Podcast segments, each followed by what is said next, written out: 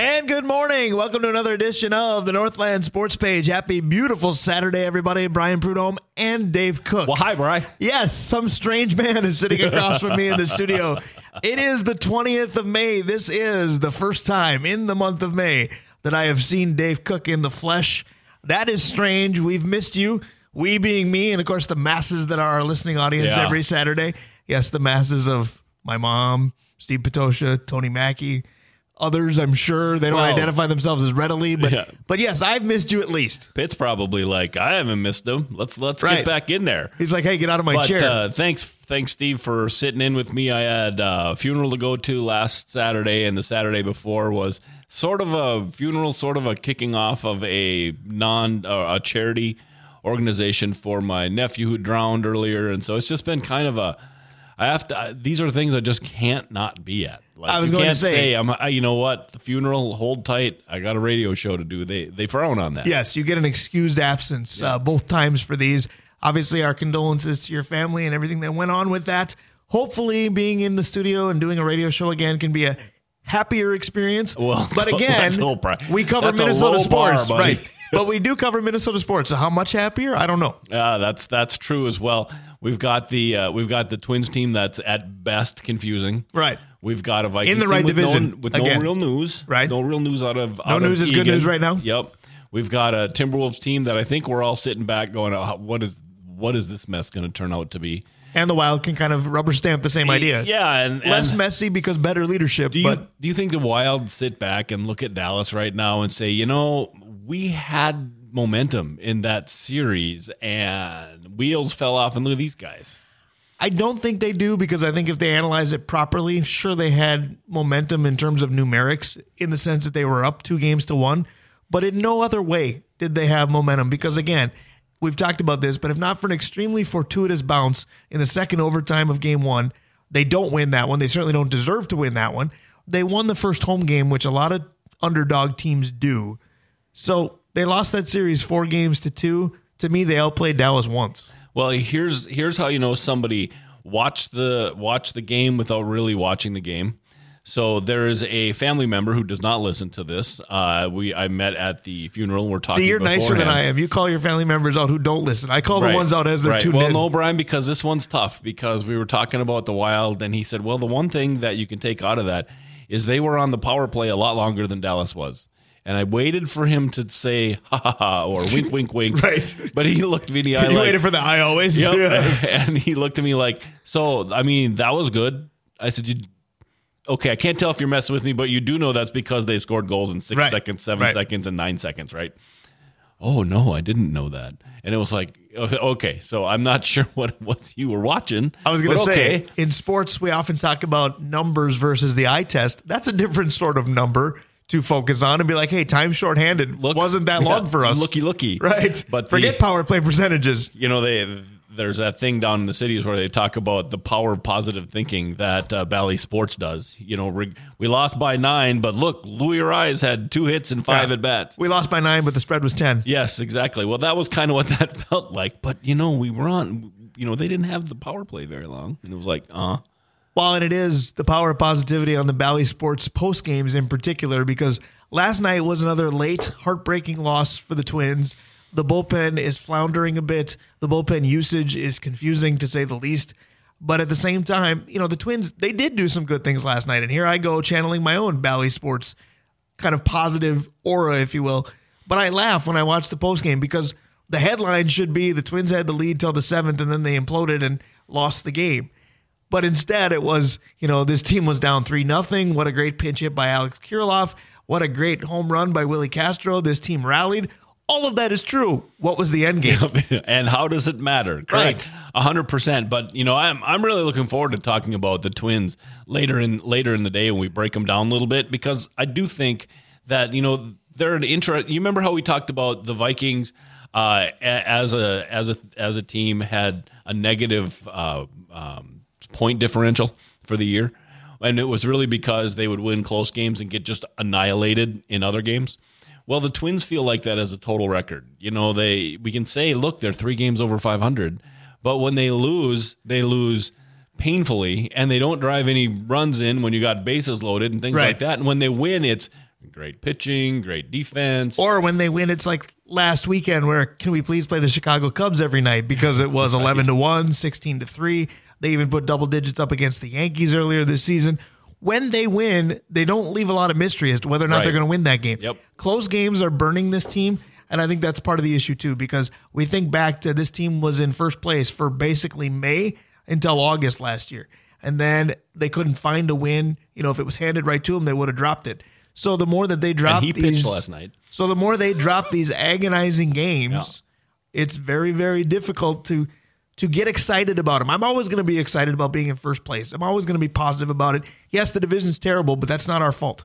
Correct. But at the same time, the more you drop close games, you're doing it in May. Who's to say you won't do it in August and September as well? Right, because you're not learning. You're not really learning to win those games. When it's right? lather, rinse, repeat with the way you're losing, Yeah, right? Exactly. And and you know, you said it would be great if we could play the Cubs every night, but frankly, they've played with and and most of the time we're better than the Padres. You've made Viking comparisons already. They're doing what the Vikings used to do. When it's good opponents, they've played fairly well. It's the bad teams that they're bad against. Correct. That's exactly what it. That's exactly what it is. Because I thought they played well against the Dodgers.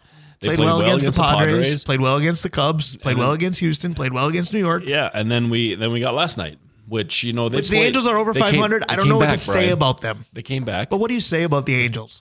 They've got the two best players in the game. Trout sat out last night. That's scary that you lose that game with that. Yep. But they've got Trout, they've got Ohtani, or however you want to say it, but it is Ohtani. but what do you say about the 17. Angels? Did you see because 17 because for the again, they appear underachieving, but they are over 500. The difference for them is the American League West, like the East, looks pretty good. And then there's the Central, the junior varsity division, and we are winning that. Yeah, that is 100% what it looks like. But, you know, the if you think about it, the they're not that far off from the Twins, actually, the Angels. Because Right. now, granted, their two superstars are number one and probably number four in, in all of baseball. Um, I'd be interested to hear who two and all. three are then. But Well, yes. Judge would be one of them. Yeah. And then I had to give space for somebody right, Okay. that I'm not thinking about. Okay. But Another the- debate for another week's show. Correct. But the uh, you know the combo of Buxton and Correa just on name, right? Or Correa just on name is uh, would be would be up there. Now they haven't performed, but on name value only, you'd say the Twins have two pretty good ones. I think you would, but the Twins have got to start to put it together on the road because they are very, very good at target field. Away from target field, this team is mediocre at best. They started the season 10 and 4. Uh, they are under 500 by three games since then, and 10 and 4 is a small sample size. Obviously, the 31 games that have followed, or whatever it is, that's a much bigger sample size. So you start to worry about which version of this team is really the true one. So I don't think the Twins are going to miss this West Coast road trip at all. Right now, it's off to a one and three start. I told you before the show that I'm not going to miss it either because we're 10 minutes into the show, basically about eight and a half, thanks to Dave Sinekin, but we're only a little bit into the show. And I told you I'm tired, but it's because I'm too much of a diehard Twins fan. I am up, and I've always been a night owl. I can't change that no matter how hard I try. I worked in media as a main job for too many years where, you know, you didn't get off work till 11 something. Until you got off work. And even the fact that I now work the proverbial eight to five, I'm still up way too late. But I'm up watching these games. And yes, it's much better when you're up until hours of the morning watching a victory. But you're up late and you lose and you lose agonizing and you're like, oh, this is just bad. And this morning, I'm, you know, my eyes are a little heavier than they should be at 10 10 on a Saturday. Yeah, no, you're right about that. And that's not just in the Twins. The, the problem with the Twins is they stay on the West Coast forever, you know. But when the Wild are playing or the Wolves are playing out west, it's it's you know. But you're right. It's the same sort of thing. When you're in media, you get home when you get home, and Right. that's and that's kind of that's kind of what it's like when you're playing out in the West Coast. But you know, the the Twins have played really well against good teams, and so um, it'll be interesting to see if Rocco can get that team leveled out. It's almost like they miss Cruz, you know, somebody just to take the the players and say, okay, seriously, we gotta we gotta come off the peaks, we gotta come out of the valleys, and just kind of play in that center area. Well, I think that's the perfect segue to today's opening topic because I started the show by saying we've missed you. You're back for the first time in May. I'm not going to miss West Coast road swings by the Minnesota Twins. I don't think they are either. Whatever the difference is between this Minnesota Twins team at home and this Twins team on the road, something's missing. I don't know what it is. But Minnesota sports, it's kind of an A topic to talk about all the players that we used to have and now we miss them because they're still succeeding or they have succeeded. And some have been just ground down to the point where it's not fun to talk about anymore. Every time David Ortiz sneezed in a Red Sox uniform, boy, I missed the way he sneezed here. you know, I mean, we are getting a lesson in that Jimmy Butler was right about the Minnesota Timberwolves. I think it's obvious that we do miss him. Although you could easily say if he would have stayed in Minnesota, he would have been hurt all the time. He would have been mediocre because that's our luck. Totally get it. You know, you look at Brent Burns is still playing on a quest for the cup. You can say, well, we miss him. And I get into that debate all the time because the version that's been post Minnesota, very different than the one you got here. So there's been plenty that are talked about that are obvious. And I said, well, what about the opposite side? What about not necessarily deals that we made, we being Minnesota, that we necessarily won, but what about guys that left that you go, he was at his best here. And afterwards, I don't miss it at all. Whether it's you don't miss the fit, you like who we got, or his career just faded when he left. Because Nelson Cruz, for me, is one of those super polarizing figures. Because you're right. Personality, leadership, a little bit of pop, totally miss it. You fleeced Tampa Bay for Joe Ryan Yeah. for Nelson Cruz. Nothing about that should make you miss Nelson Cruz right now, especially because hasn't been that great. Well, you know, when you're driving at about five o'clock and you're going home and you turn on the fan and there's Dan Barreiro and he says, "We didn't need him." Right. Well, But he does that at every opportunity. It's a bit. but but when but when the answer is, yeah, you know what? You're right. We we we didn't need him. Right. That's that's the question. I mean, and when you think Cruz about- one of those guys. When you think about Dan Barreiro, I don't want to get off this tangent too quickly, but when you think about Dan Barreiro, it's a bit that he loves and it's entertaining and it gets Minnesota sports fans to, you know, kind of get their undies in a bundle a little bit. Yep. But he would do it. He could show a meme of Kevin Love on the Miami Heat bench last night, doing nothing but pumping his fist when Jimmy Butler scores another bucket.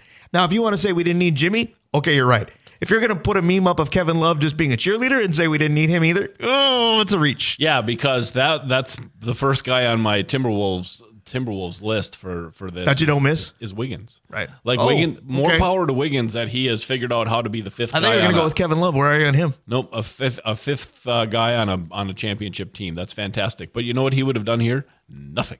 And so I don't think the Timberwolves as an organization miss Andrew Wiggins at all. Well, is that the biggest part of it? Because it's the role that you're asked to play. Yes. Because we've talked about it with the Twins, because they will take some team's number three or number four starter and beg for them to be an ace here. And then when it doesn't work, you go, well, what the heck? Or then said pitcher goes somewhere else and, is again a three, four, or five, like a Kyle Gibson. I think he has five, six wins for the Orioles right now. And, you know, nobody said we didn't need him because if you did, people go, you're right. We absolutely didn't need him. But I think the pitching part of it too, and I don't want to go back to baseball too quickly because I think you made a great basketball point. But the pitching point that people miss is if you're a number three starter or lower, odds are that you're taking on another team's number three starter or lower. So your margin for error is a little bit better. Right. If you're Sonny Gray or Pablo, Pablo takes on Ohtani on Sunday.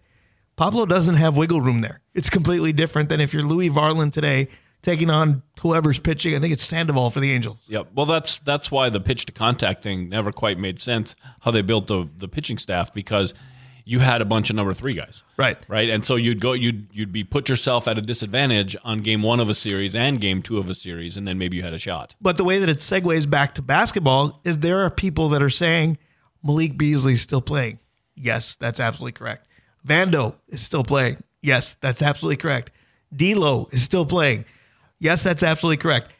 Do you miss any of those guys? I might listen to Jarred Vanderbilt Yeah, as an argument. say. But D'Lo sucks, okay? And if these players are still playing, I can tell you why. All you've figured out is not that the Timberwolves management made a mistake in parting with those guys, because here again, they weren't traded to the Lakers initially. They were traded elsewhere and then shipped again. So it makes you wonder how valuable were those players at all. But all you've really surmised is that those players or the Minnesota Timberwolves as an organization would be really good if they could be on the floor with Anthony Davis and LeBron James. Really? Yeah. Let, us break some big news. No, that's hundred percent right. And and D'Lo, I don't think D'Lo sucks. I think D'Lo is D'Lo. He's I- enigmatic. Yeah, He's I- inconsistent as can be. And it's funny for a guy who says he has ice water in his veins because it seems that when money's on the table, you know, there are some But- situations where he has been. At times it might be right because there might not be blood running through when money's on the table either. but there's but there are so often that that he just no shows and and how do you play a guy like that? I mean, that's what the Timberwolves found out. Well, there were times when he was the guy, and then there was times really he should have been the eighth man on the bench. But that's the other thing. How do you play a guy like that? Teams like the Lakers that are loaded aside from him aren't. I mean, again, if you're going to give credit, if the, if the Lakers do win this thing, and I don't think they're going to, Denver's obviously shown their muscle and flex a little bit. But again, it's not a series till somebody loses at home, the old adage. But if the Lakers win this thing, somebody's going to pull out, you know, Malik Beasley has a ring and, you know, we don't. Right. Malik Beasley's just on the team. Malik Beasley's like Jack Haley was when he babysat Dennis Rodman on his way to championships. Yep. Keep keep the seat warm so when the when the player comes, they don't sit in a cold chair. Yeah, uh, but you know, if you want to stick with the Wolves, I don't know if that's what you want to do since we're you know, neck deep in it. I've, I've got several for lots of different teams. We've got 15 minutes or so to go through it. So, yeah, go ahead. And again, the opening topic today is Minnesota sports fans in general. We lament every great player that we had that maybe wasn't great here and became great somewhere else. What about players that were pretty good here and we were sad to see them go initially? And if you look back, you go, really? Should you be? How about the the combination draft right after the 2009 where we drafted Rubio and Johnny Flynn, followed up by Derek um, uh, Derrick Williams, Yeah. followed up by Wes Johnson, three years in a row. But when you have a number one pick, and it's a guy like Derrick Williams, who was built like Adonis, who in co- in in college was the guy, Right. Um, and then uh, Johnson, who at Syracuse could play, right? Wes was a was a. But did we learn nothing from drafting Syracuse guys? Well, no, I agree. But when you traded them, they were the guy who, when the minute they left, you knew they were going to take off. And so, you know, we dealt them for a bucket of chicken. Right. And neither of those two guys ever performed. So, you know, I was I was thinking that's the sort of guy that I go, oh man, here we go. But neither of them got any better. Right. Well, and I would have stopped that dissertation probably a third of the way through because, again, I'm thinking of folks that when we got rid of him, fans couldn't believe it. And I understand that I'll take heat about this because he's still a fan favorite, and I don't get it because he couldn't shoot a lick. It was five on four offensively unless he made a terrific pass. Do you miss Ricky Rubio at all? I mean, there's there's some flash to his game, yes, a personality that fits in just about any locker room. I get that, but his NBA career, yes, injuries have derailed it at times. But his NBA career outside of Minnesota is pretty meh at I, best. I think you asked the question wrong. Do the Timberwolves miss him? No. The fans may. Right. Like I miss Ricky. I loved Ricky. But that's but that's what I'm saying Yeah. because we could go that route with Jimmy Butler because I'll, I can sit here and say the Timberwolves missed him to the nth degree, and you'd say I don't want him Yeah. anywhere near my team. Yep. And I would say, you sure you've watched the last couple games in TD Garden and said you don't want him near your team?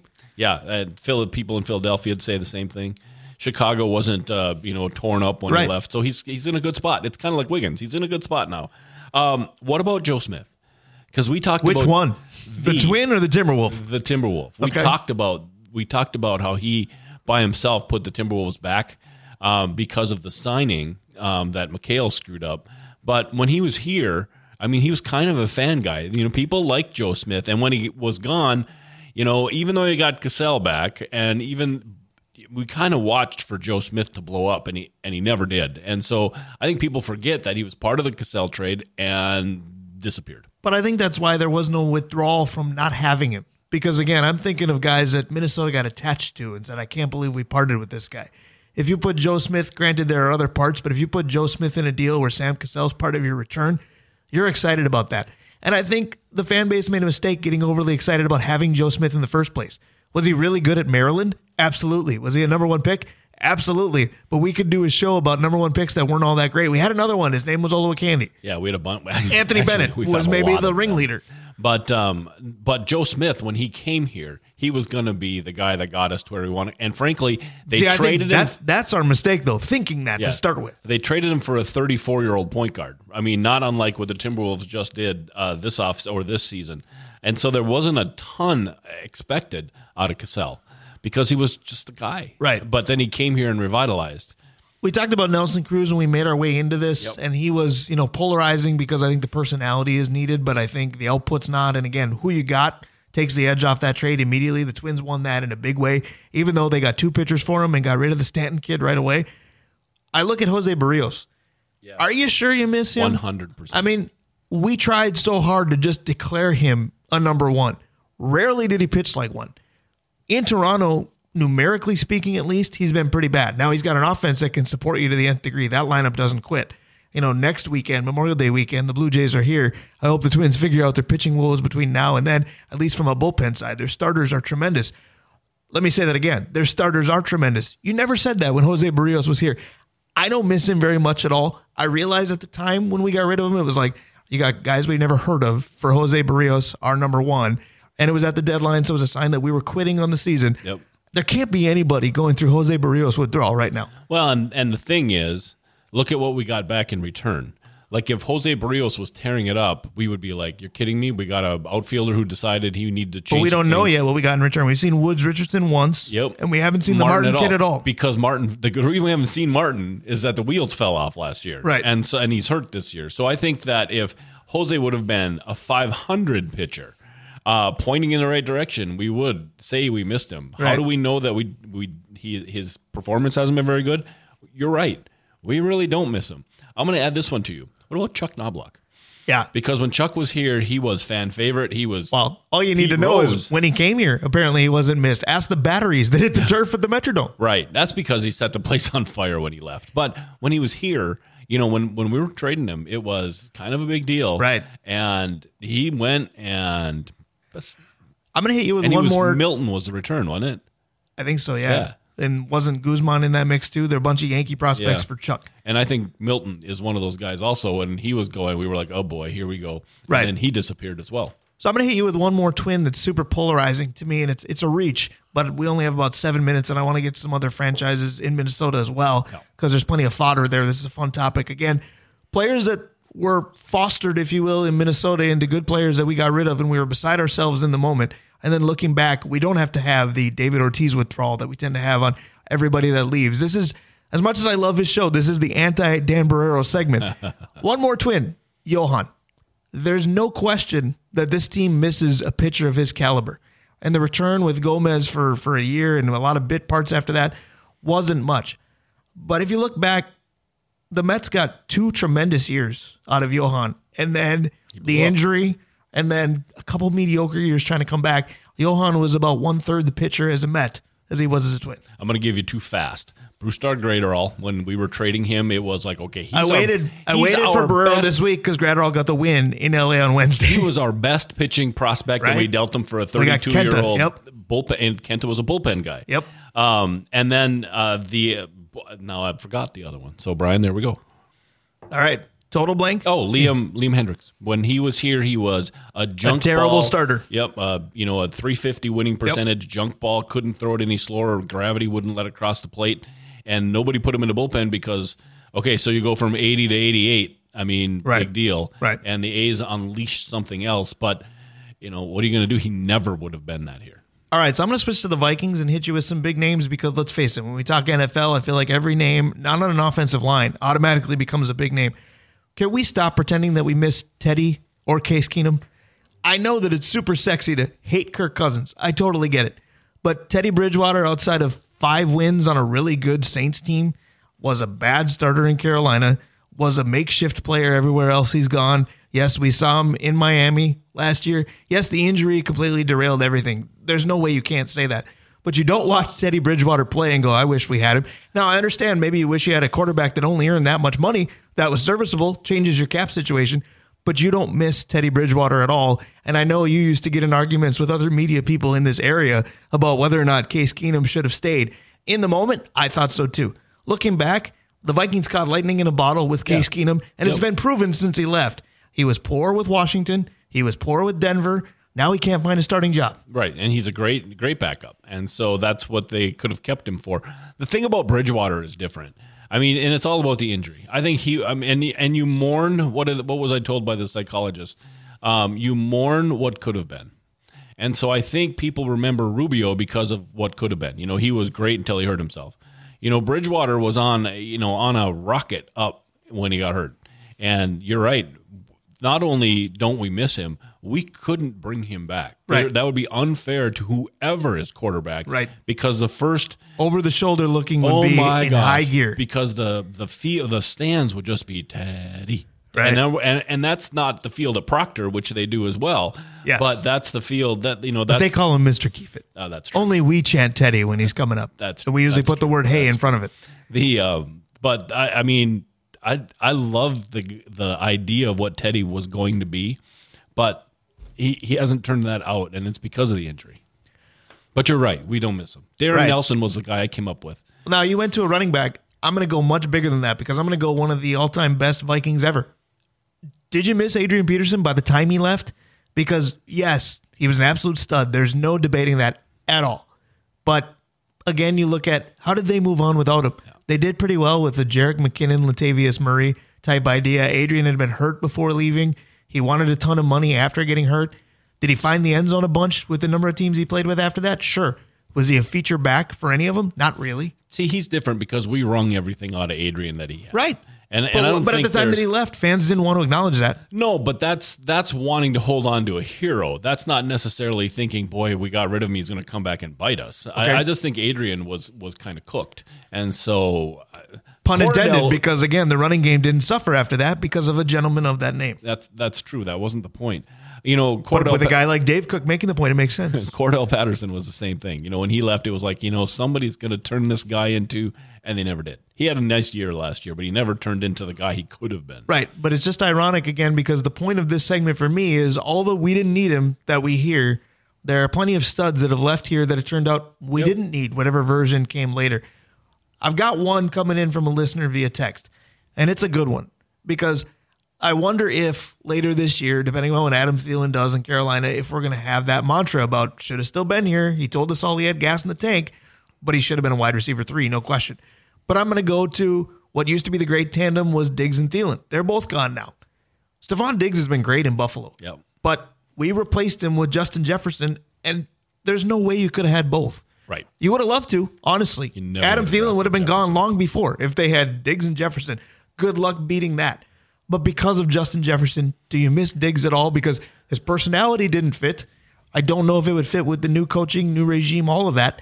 Stefon Diggs is a tremendous player. So every time he makes a play and Buffalo moves on in the AFC because Josh Allen is definitely better than Kirk Cousins, we could do that. We didn't need him. I'm not I, sure we did. I think that's different. If we wouldn't have got Jefferson, we would have been sitting. St- I mean, if we would have drafted, but that's like the Nelson Jalen Cruz bit. Reagor, but but that's like the Nelson Cruz bit. You got Joe Ryan. If you get Vance Worley, it's a different discussion. Hundred percent, one hundred percent. Darren Nelson's one that came to mind because he went in the probably the most difficult trade the Vikings have ever made.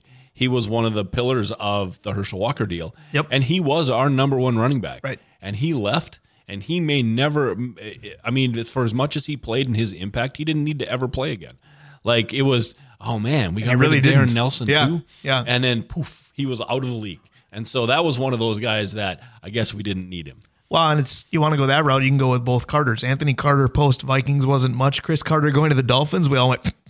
Yeah. He looked neat in that aqua color. Yeah, that's because he he like Peterson. We had there was he, there had nothing left. You know what we never did that we didn't need him for, and I think we should have pretty much every day. And I think it's because initially with the Raiders he wasn't much, but when we got rid of Randy Moss, granted, now there's a different feeling towards him because I still think that there are Vikings fans today, and Randy Moss is in his mid 40s that would say sign him up, give him a shot. We need a wide receiver three. There you go. Yeah, I but but we didn't wrong. we didn't right, but we didn't do that in the moment. Right now with the Raiders, we kind of went, eh, it's the Raiders. He's not going to do anything. All he did was have a record season when he got to New England. So if if he doesn't come back and he doesn't have that five games worth of oh my gosh, Randy's back.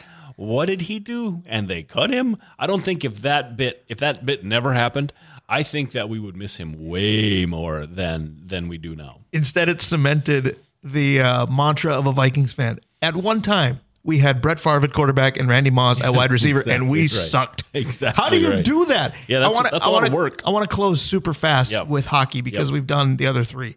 Um, and I want to have Dave Hoops kind of weigh in on hockey too because he's next. He's right around the corner. I didn't have very many. I took the low hanging fruit. Obviously, Brent Burns is the one everyone talks about, and I, I roll my eyes at it. Yes, he's been fantastic since he left here. But so I looked at the Parise Suter situation and went, do we or don't we? We had, we had no idea what the team was going to look like without him because contractually they were just going to be here forever and forever got cut short. Suter's still playing. Parise's and also ran. Yes, he scored 20 goals, but you're, you're going, oh, yeah, he's on that team now. So that's the one where I feel like, okay, we both said, what is this franchise going to be like without those two names? And since then, we've shrugged our shoulders and said, about the same. Yeah, Jason Zucker's that way yeah. for me. He, I mean, when he left, it was like, oh, what are we doing? Right. Um, but the the guy who Dana, I hope she's not listening. Nino? Nino. Yeah. Like Nino was the guy around our house, and we haven't missed him or his presence because, You know, Foligno kind of fills that spot. Yep. We have all kinds of guys now that fill that spot. We have a bunch of just a guys. We do have. That's a the that's the guys. good and the bad of Minnesota Wild hockey. Those guys are good enough to, you know, just kind of will their way into the postseason year after year after year. To do anything when you get there, good luck. Yep, we'll talk right. NHL postseason. We'll talk lots of hockey. We'll talk lots of sports. We'll talk some beer as well. The guy that can do it all, Dave Hoops, is right around the corner. We are the Northland Sports Page. I'm Brian Prudhomme. Dave Cook, he's back. Stick around. We'll be right back as well. Back on the Northland Sports Page, Brian Prudhomme, Dave Cook. Glad you're with us. Hope you're having a tremendous Saturday. We certainly are. We're with you till noon each and every week. So happy to do that. Thanks to our tremendous sponsors. We're going to talk to one here in just a moment. Dave Hoops is right around the corner. Always interesting to talk with him. I said during the break, Dave Cook, it's just nice. And Steve Patosha did more than an admirable job. I love having Steven here. Hopefully, we'll have a big announcement soon of, of more Pitt and I. Hopefully, people can put up with that. but it's nice to have my Dave's back Pitt and I. That's a, that sounds like the beginning of some sort of novel. or an anatomy book. You got your pit, you got your eye, and you, you go Oh, forward. You go forward from there the as best you can. I. You got me with the E Oh, EYE. my, my pun machine is always in high gear. you got yeah, you're skilled. Yes, if, if that's what you want to call it. I, I'm the guy that has dad jokes yet no children. I can't ever figure that out. Yeah, I'm not going to go there. Good No, enough. not at all. No children that I know of. enough. Father's Day is coming. I Well, always check the Kirby and mailbox. Tucker, maybe. There you go. Yes, I'm, I'm a fur dad without Yeah. question.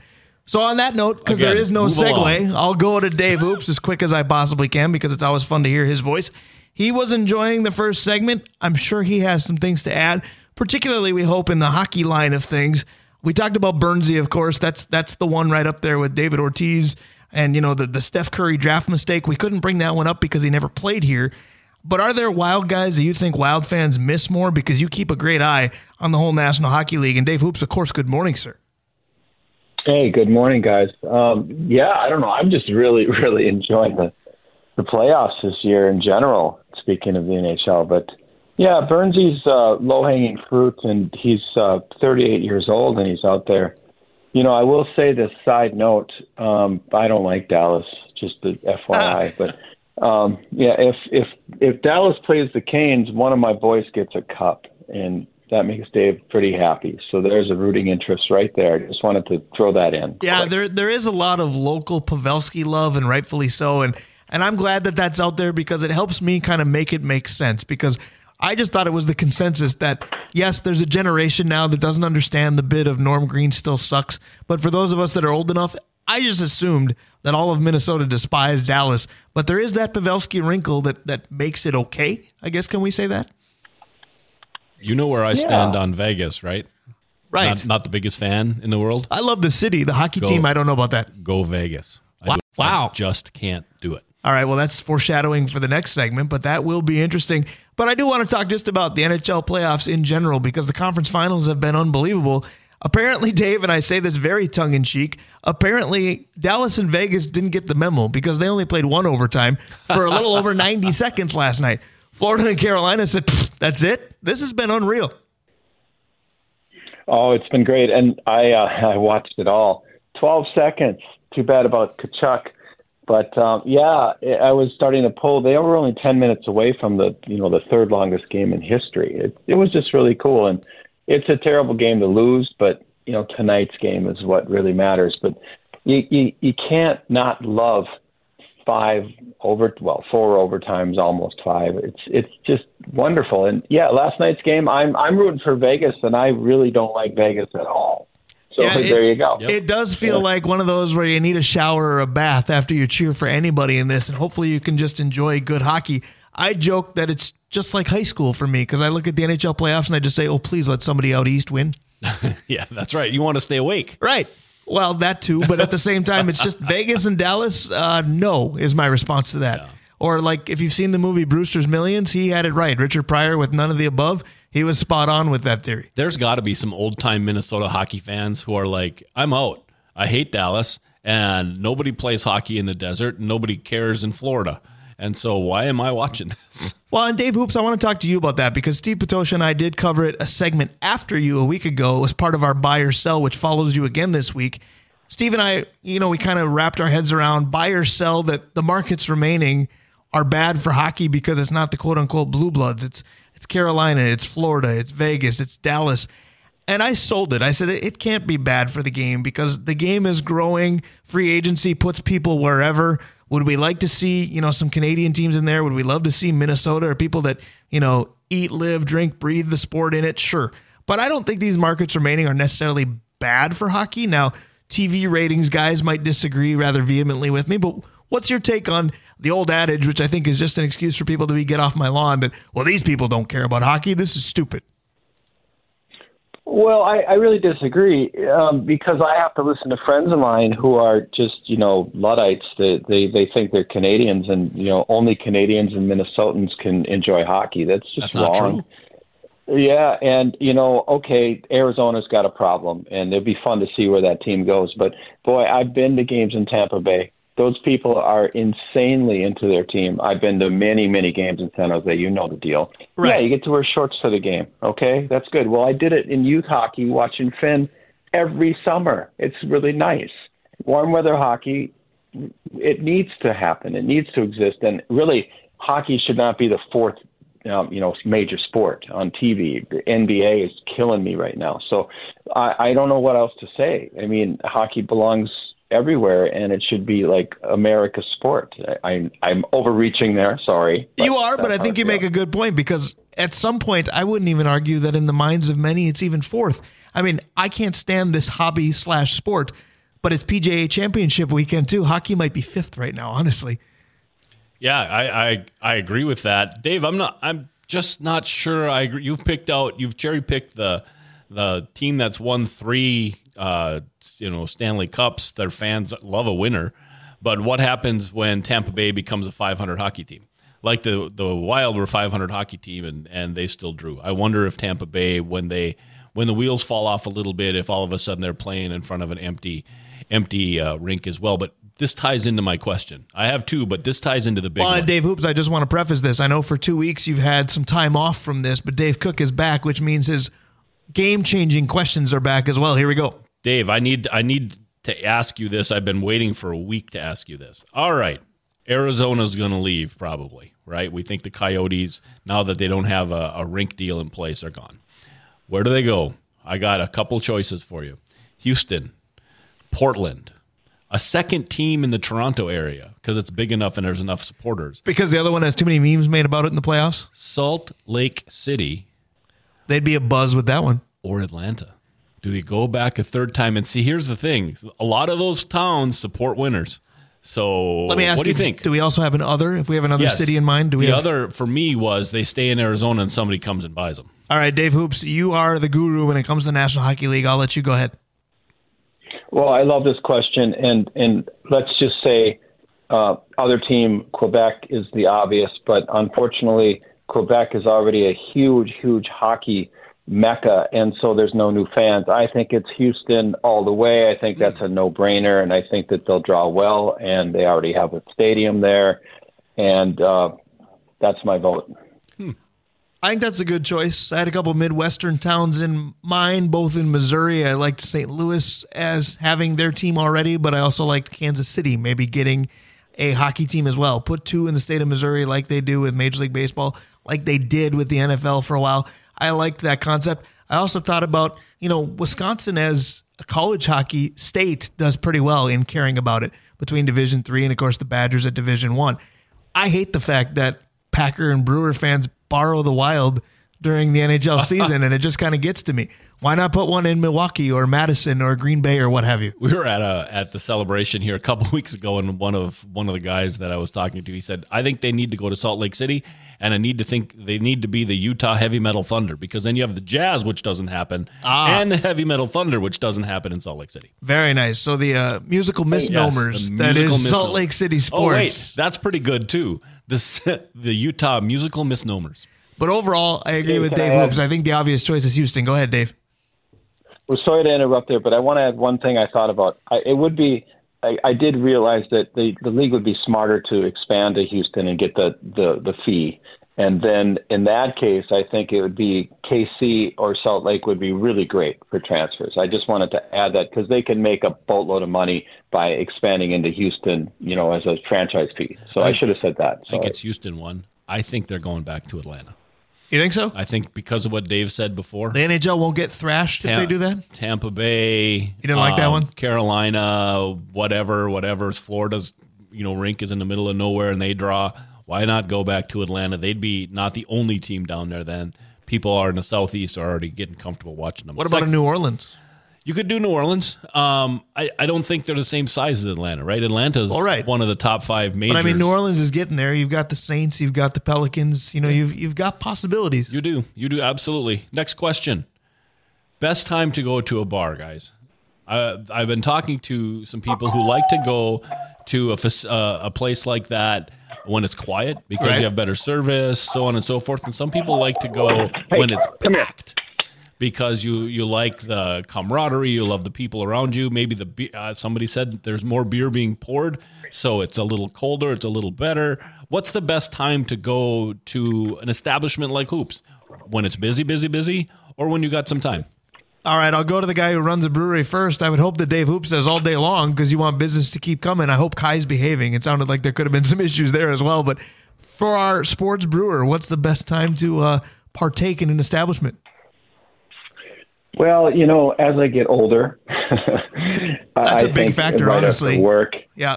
yeah, ha- happy hour is always a time, you know, ish when everybody is in a good mood and they're unwinding from their day, and it's a lot of um, convivial conversation. And you know, frankly, the the later in the evening is really, yeah. I'm answering from a personal perspective, which is, I reckon, that's what you care for. Right. So that's I, I'm going to say, you know, between four and six o'clock. That's my vote. 100% agree on age being a factor, other circumstances being a factor as well, because I think we could put this out as a Twitter poll, and maybe we will during a break. And what it would do for us is not necessarily tell us when the best time to go to a bar would be. It would tell us what's the age group of the people that listen to the show. Because if you would have asked me this, I'm, I'm 44 now. If you would have asked me at 24, I would have said I didn't even start getting ready to go anywhere until 10 o'clock at night. That's that's just how it went. Plus, working in the media, I already went over that. Happy hour is what most people in my age bracket probably do. My wife's a teacher. They do Friday happy hours as a group, as a team bonding type thing. And sounds like everybody has a good time. When I worked out in the business world, I did that too. Now my job is from home. So there's part of me that when I'm done working, I'm already at home. I don't need to necessarily go to a bar. My favorite, honestly, comes up about 30 minutes after I'm ready to leave this show. I, I love the Saturday afternoon. You know, the, the old adage is, oh, so you like day drinking. Well, yes, maybe not to the uh, buzz level, but absolutely. There's something about afternoon drinking, whether you have the day off or, or Saturdays and Sundays, hopefully, are built for that.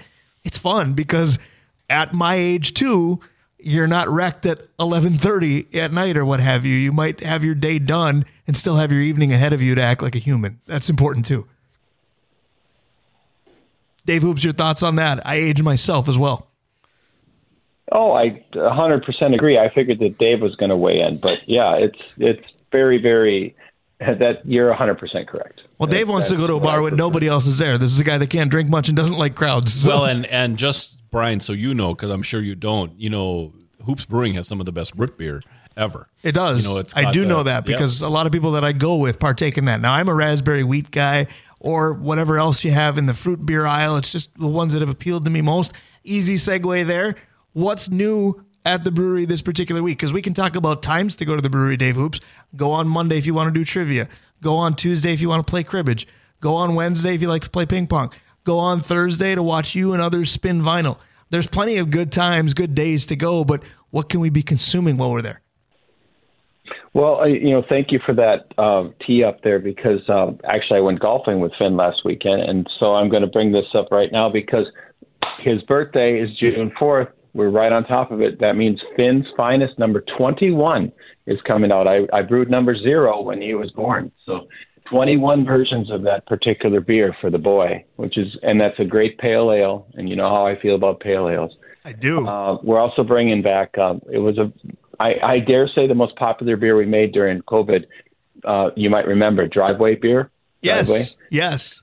Uh, yeah, that's I think coming Aaron back. Cook liked that one. Yeah. Yeah. So, and then we're also making our very first apricot beer. I've stayed away from that because of, you know, I had some experience at another brewery that did quite well. Um, but we're going ahead and making, uh, due to the masses begging or requesting kindly, we're going to go ahead and make an apricot beer. And then we we just released a, a Dunkelweizen yesterday. Uh, you know, a a more roasty, malty kind of um, toasty wheat beer, and that's really good too. Very nice. And we're getting closer to summer, of course. The weather's starting to agree with us today, and you know, colleges have had their graduation. St. Scholastica, I believe, was last weekend. I was actually at Hoops part of last Saturday, and UMD was the weekend before last. So you're starting to get maybe your summer staff in as well because a hockey legend of Duluth East past, Mears Moore, was our server last weekend. And and he's new to the equation. And, and some of us that have been around the brewery quite frequently, we were telling him what the good stuff is. That, that's fun to know you have regulars like that and, and fun to get new faces in and working for you, correct? Oh, it's great. And, you know, Mears is not only a wonderful uh, kid, but he's also the newest addition to our, our golf team. And we can take on Ian Kidd and, and Lee Davidson there and you go. ringers. So now, yeah, we've got Mears now. So, yeah, all the kids are coming back, and we've got a ton of grad parties going on, which we really love hosting those. We're, we're pretty good at it. People seem to have fun. So yeah, bring on the summer, bring on bring on these celebrations. Let's uh, let's get back to getting out and having fun. Completely agree. The Awesome, tent babe. area Yep. will look a little different this year too. Sounds like the tent part of the tent may not be part of it. What's the big changes coming up there? I know you plugged it a couple weeks back. Yeah, we're bringing the trailer in next week, and we're making it really a lot more about the about the sun. We have some nice umbrellas and stuff, but we took the tent away because, frankly, you know, people didn't really want us to be sitting in the rain. We Right. don't need it. So when it's nice out, you can sit out there by the Irvin, get some sun, enjoy it. When it's not nice out, we just won't be open, and uh, that's going to work. We're also going to put some more tables, and we're going to bring it over there by the dock, by the Happy Hooker, by the Fisher people. Right. It's going to be really nice, nice and compact, kind of classy, good stuff. Very cool. Exciting times ahead. I will be at a grad party there next weekend. I will see you then, if not before. We'll talk before that because we'll talk next Saturday. Want to talk about Hoopla next week too. It's it's about a month away, but never too early to start plugging that. We love everything about Hoops Brewery. We love talking to you. Let's do it again next Saturday.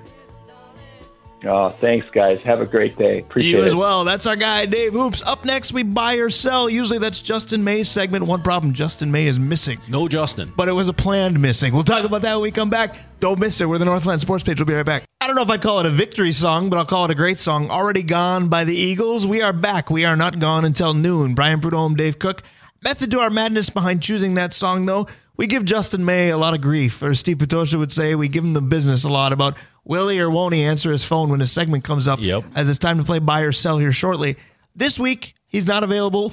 To his credit, he gave me about two and a half days notice. Yes, you got notice, Brian. That's So awesome. already gone is the choice because we knew Justin May wouldn't be here. He said, "Go ahead, play buy or sell," and just to his words were plug the bleep out of me. So Justin May is our realtor at Messina and Associates. If you are looking to buy or sell your home, do it with him. You can reach him at 218-310-9559. Visit the website mzr.com. You can find the latest and greatest in properties available. Sounds like everything is heating up social media wise. It looks like it for Justin. Justin, of course, is one of our sponsors. We have quite the list. Absolutely. Let's start with Ryan Arola from Arola Architecture Studio. We just talked to Dave Hoops, Hoops Brewing, OAR Holdings, uh, Kraus Heating and Cooling, your carrier HVAC authorized dealer. Uh, Advantage Emblem and Screen Printing, Sammy's Pizza, Avenue 45, the Mount Royal Bottle Shop, Stewart's Bike Sports Trophies, Famous Dave's, Kolar Toyota, Kolar Hyundai, and the Blackwoods Group, including London Road, Proctor, Two Harbors, Blackwater.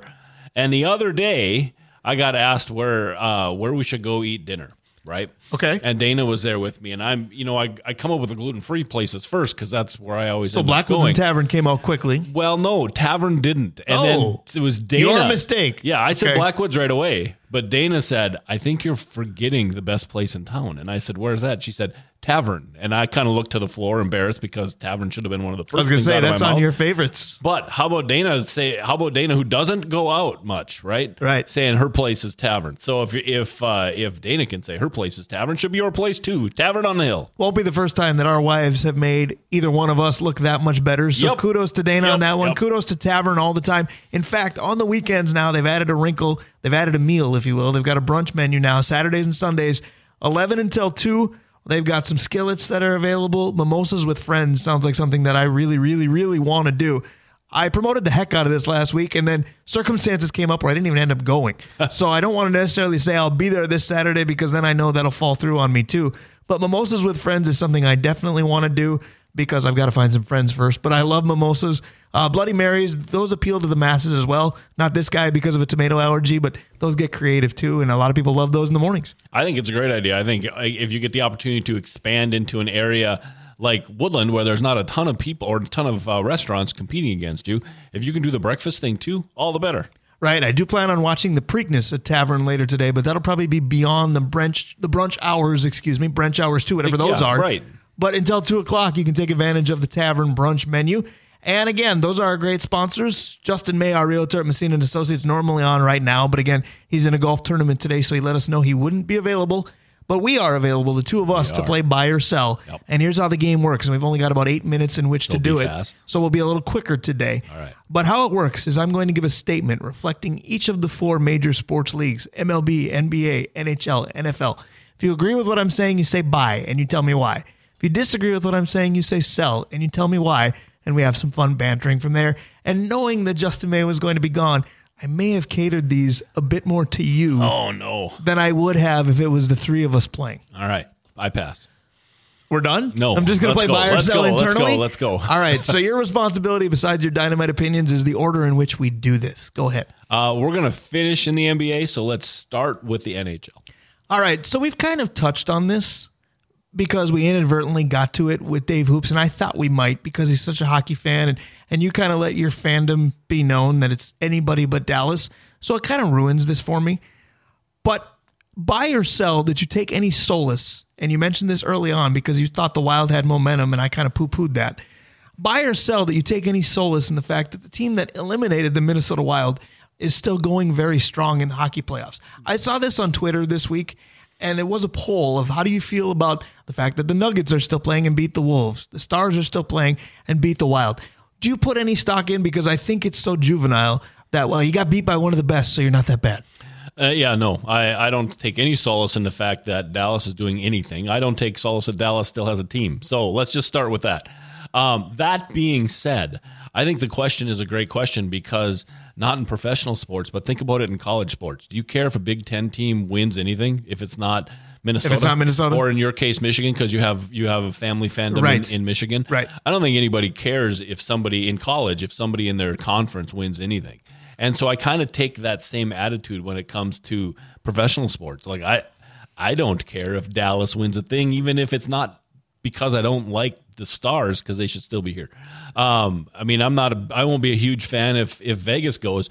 The thing if Vegas goes, we have the desert team against the two swamp teams. Which which way do you go? Who do you choose? I don't I don't know actually. Right.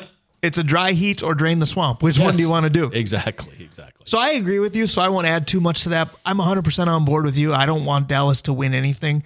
There was part of me that kind of eye rolled if Seattle was going to beat them because Yes. expansion life has changed. So I wasn't that upset when Seattle got beat. It did irk me a little that Seattle had, you know, the cojones to push them to seven, and we really didn't put up much of a fight. Yes, we went six, but look back at those games. We really didn't put up much of a fight. watch number six. And that's the other reason why I didn't take much solace in the fact that Dallas is still playing. We were a speed bump in what Dallas is doing. We didn't. We didn't. You know, We know tax them at all. Where if you if you flip it and make it a Wolves Nuggets question, I do believe that the Wolves, despite only going five, did give Denver some things that they could and couldn't handle and some learning experiences to take as they move forward. So there's that, and I'm completely with you. I was just curious because I do know people and they drive me bonkers that say like, "Oh, the Vikings are done. I'll cheer for Green Bay now because of the division." What? Yeah, I can't once, that Once you hate a team, division. you hate a team. Yep. And even with me with Gopher Hockey, I'm you know my niece goes there, but Gopher Sports, everything but hockey. Ski-U-Mah, baby, I'm with you. Hockey, forget it. I grew up in Duluth. I don't do this. I went to the Twins home opener with Steve Patosha.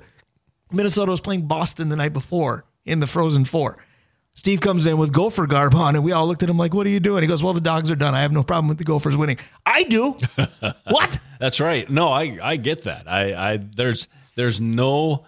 I mean, I might like that team, but that team is the thing. It's not their conference. Right. Right. Right. All right. So the NHL is out of the way. We got to get moving. What do you want to do Let's with the other three? Twins. Let's do baseball. All right, the Twins. The Twins are an interesting team. They are in first place. We are about to to kick off hour number two. Talk to a former member of the coaching staff for both the Twins and the Tigers. Joe Vavra will be with us. The Detroit Tigers don't look now, but they're in second place. In whatever you make of this division, buy or sell that the Twins should fear the Tigers more than the other teams in the division because the standings right now at least tell them to. I don't think the Tigers know any better. And Right. so yes, That's what scares I, me. I think I think that you do. They also have players that are all on the upswing. They really don't have any guys dragging them down. Do you know what I mean? And so if their pitching continues to pitch pretty well, uh, yeah, I think that I think you can say that you can fear Detroit a little bit. Their ballpark plays different than any other Right. park, and so they have that advantage as well. So yeah, I think legitimately you can you can fear them. I think legitimately you can fear everybody but the Royals if they get hot. I don't think the Royals are ever going to get hot. But I agree with you. Look at the White Sox. As bad as they've been, I think they're seven or seven and a half out going into today. yeah, but the White Sox will scare me to death Right. until their talent stinks because their talent's pretty good. They just don't know how to play. So I'm completely uh, to with you win. on fearing Detroit, maybe more so than anybody else right now. And your legitimizing of it was not that much different than mine because they're too naive to realize where they are. And you combine that youth with the veterans that they do have, the guys that they shelled out a bunch of money for, that you went, wow, why is Detroit doing this? Have actually started to play a little bit. I'm looking right at you, Javi Baez. You actually look like a Major League Baseball player again. And there were Tiger fans because we've got the UP up here. There are some vocal in this area. There were Tiger fans that said we should have been better last year. Everybody that took the mound ended up hurt there's some merit to that. Their pitching isn't terrible. Mm-hmm. Now, I think the naivety of not knowing what you're doing can go the other way and they could fade in a month or two. That's probably more likely. But right now, and I looked at their schedule going through basically the month of June, there aren't a lot of series where you go, well, they'll get run out of the building there. I'm not sure what'll happen with Detroit, so I fear them too. Yeah. I'm a Minnesota fan. I fear everybody. Right. All right. So let's go to the Vikings. Let's go to the NFL. All right, so the Vikings have watched a lot of big names walk away as we thought was coming in a, a rebuild with talent, roster overhaul, whatever you want to call it. The Za'Darius trade that we only brushed on last week did save a ton of cap space for this Viking team. The jury is out on whatever happens with Dalvin Cook, and I'm not going to go down that road because we have. But buy or sell, with all the subtractions that this team has had to make, that at some point before we kick off this coming season, the Vikings have a big addition up their sleeve. I I do not agree with that. I think they're going to split all that money into three guys. I think Hunter's going to get paid. I think T.J. Hockenson's going to get paid. I think Jefferson's going to get paid, and I think that they're usual, utilizing utilizing that money to actually be the impetus to do that. I think you're right, but I'm going to be purple Kool Aid guy just for a moment. I'm gonna I'm gonna buy that they do something unexpected with a big name that you go, wow, what what happened here? Not unlike they did with Za'Darius late last year, or they did when they brought in Patrick Peterson a couple years back. Now it might have been a washed up big name in both cases, but they did it nonetheless. The guy that I'm just hoping for, and it's such a reach, but he's also been rumored to two other teams in our division, and if they get him, I'm panicked. Quinnen Williams from the Jets. If those negotiations continue to go Oh, sour, yeah, that's a different kind. a defensive tackle in the middle of that kind of talent, if you get him, you do. Well, and and he's top three defensive tackle. Right. right. Here, I thought you were going to say something more on the order of a free agent signing, and I was going to say, well, I hope it's Ngakoue because I can say that guy's. I was gonna say, my luck, it'll be Eli Apple because they need a veteran corner. We don't need a veteran Oh, corner we who don't need gets that torched. veteran. We had Yeah, that. right. We don't don't you remember Bashaud. Breeland? Right, right, right. Right. So good. All right, so All we've right, got finish one it up left. in the NBA. This is too easy because it's you, but it shouldn't be that easy. So buy or sell, and this is a hypothetical, buy or sell that the Lakers come back and beat the Nuggets and win the West. It sure looks like, much to my chagrin as a big time Celtics fan, that Miami's in control of the East. I know you used to be a Showtime Lakers fan. Yeah. Now I don't know anybody that's pro Lakers anymore. The LeBron factor, AD is kind of annoying. The league loves the Lakers. We all kind of eye roll it. Buy or sell that your disdain for Jimmy Butler is so high that you will cheer for the winner of the West, even if it's the Lakers, if Miami gets through. Wow, there's a tough question. It's a Dave Cook Uh, question. I, I- knew it was going to be you and I. I think that I'd cheer for the West if Jimmy Butler gets through. Yeah. Uh, however, I think that there it'll be Denver. I think I think the old legs just finally caught up with. I mean, look at what LeBron James did in the fourth quarter the other day. He was like, I'd like the breakaway dunk? Yeah, right. Exactly. He looked like every high school player I've watched that thought they could dunk and turned out they couldn't. Yeah, I think I just think his legs are gone, and, and AD by himself is is not as you know good as that. I think the Celtics come back. I, I do. I think they're the better team. I think that Jimmy's been unconscious, uh, and I think they're finally getting something out of Abadeo. Um, but I, I Bam think, Adebayo, yeah. I think the I think the Celtics top to bottom are a better team. I think the Celtics come back. I hope you're right because I will have the happiest household that you've ever seen between my wife and I and our fandom for Boston. A lot of green in our house. And again, it's a sporting event that both of us will watch in the same room, and those are rare. But let's say it doesn't happen. And if the Lakers win, I will cheer for Jimmy Butler. I really have no problem with Jimmy. Did he wreck our franchise? Yes. But time heals all wounds, and it's been enough time now. And it turned out that even though his delivery was terrible, his message was right. he knew this team backwards and forwards into the heart and the grit that they don't have. So I don't have any issue with Miami winning it. But I'll tell you this if it's Miami and Denver, I'm cheering for Denver anyway. I'm just saying that my hate for Jimmy Butler doesn't know levels that I will cheer for the Lakers over them at all. I don't like guys who leave because of money and try to make it sound like they left because of all this other stuff. Well, it's amazing to me that him, you like sports then because that's most of them. No, but if they'd have paid Jimmy, he'd have been here telling us how good the Timberwolves were, and because they didn't want to pay him the max, it wasn't that I'm leaving because I want to make more money, right? right? If he'd have said that, I'd have been like, okay, I get that. He should want to make more money. Instead, he set the place on fire and said, oh no, they're a bunch of losers. Right or wrong, he left because of money. Meanwhile, out west, I do think the Nuggets are just a better team than the Lakers, yeah, and I know I, big name upon big name, it doesn't look that way. The LeBron debate with Jordan just needs to end. LeBron is the most versatile player ever to play the game, but he's not the best. It's evident by how many times he continued to build super teams around him, thinking he needs them, and the number of times that he lost despite doing all of it. Yep. We didn't lose a beat here despite Justin May missing buy or sell. It was a fun one again. If you're buying or selling in the real estate world, do it with Justin. You can reach him at 218 310 9559. Log on to his website at mzr.com. Check it all out. Hour number one done. Hour number two. You like baseball? You like the Twins? Good, because it's basically going to be most of the hour. Joe Vavra, our good buddy, is next. Stick around. We'll be right back.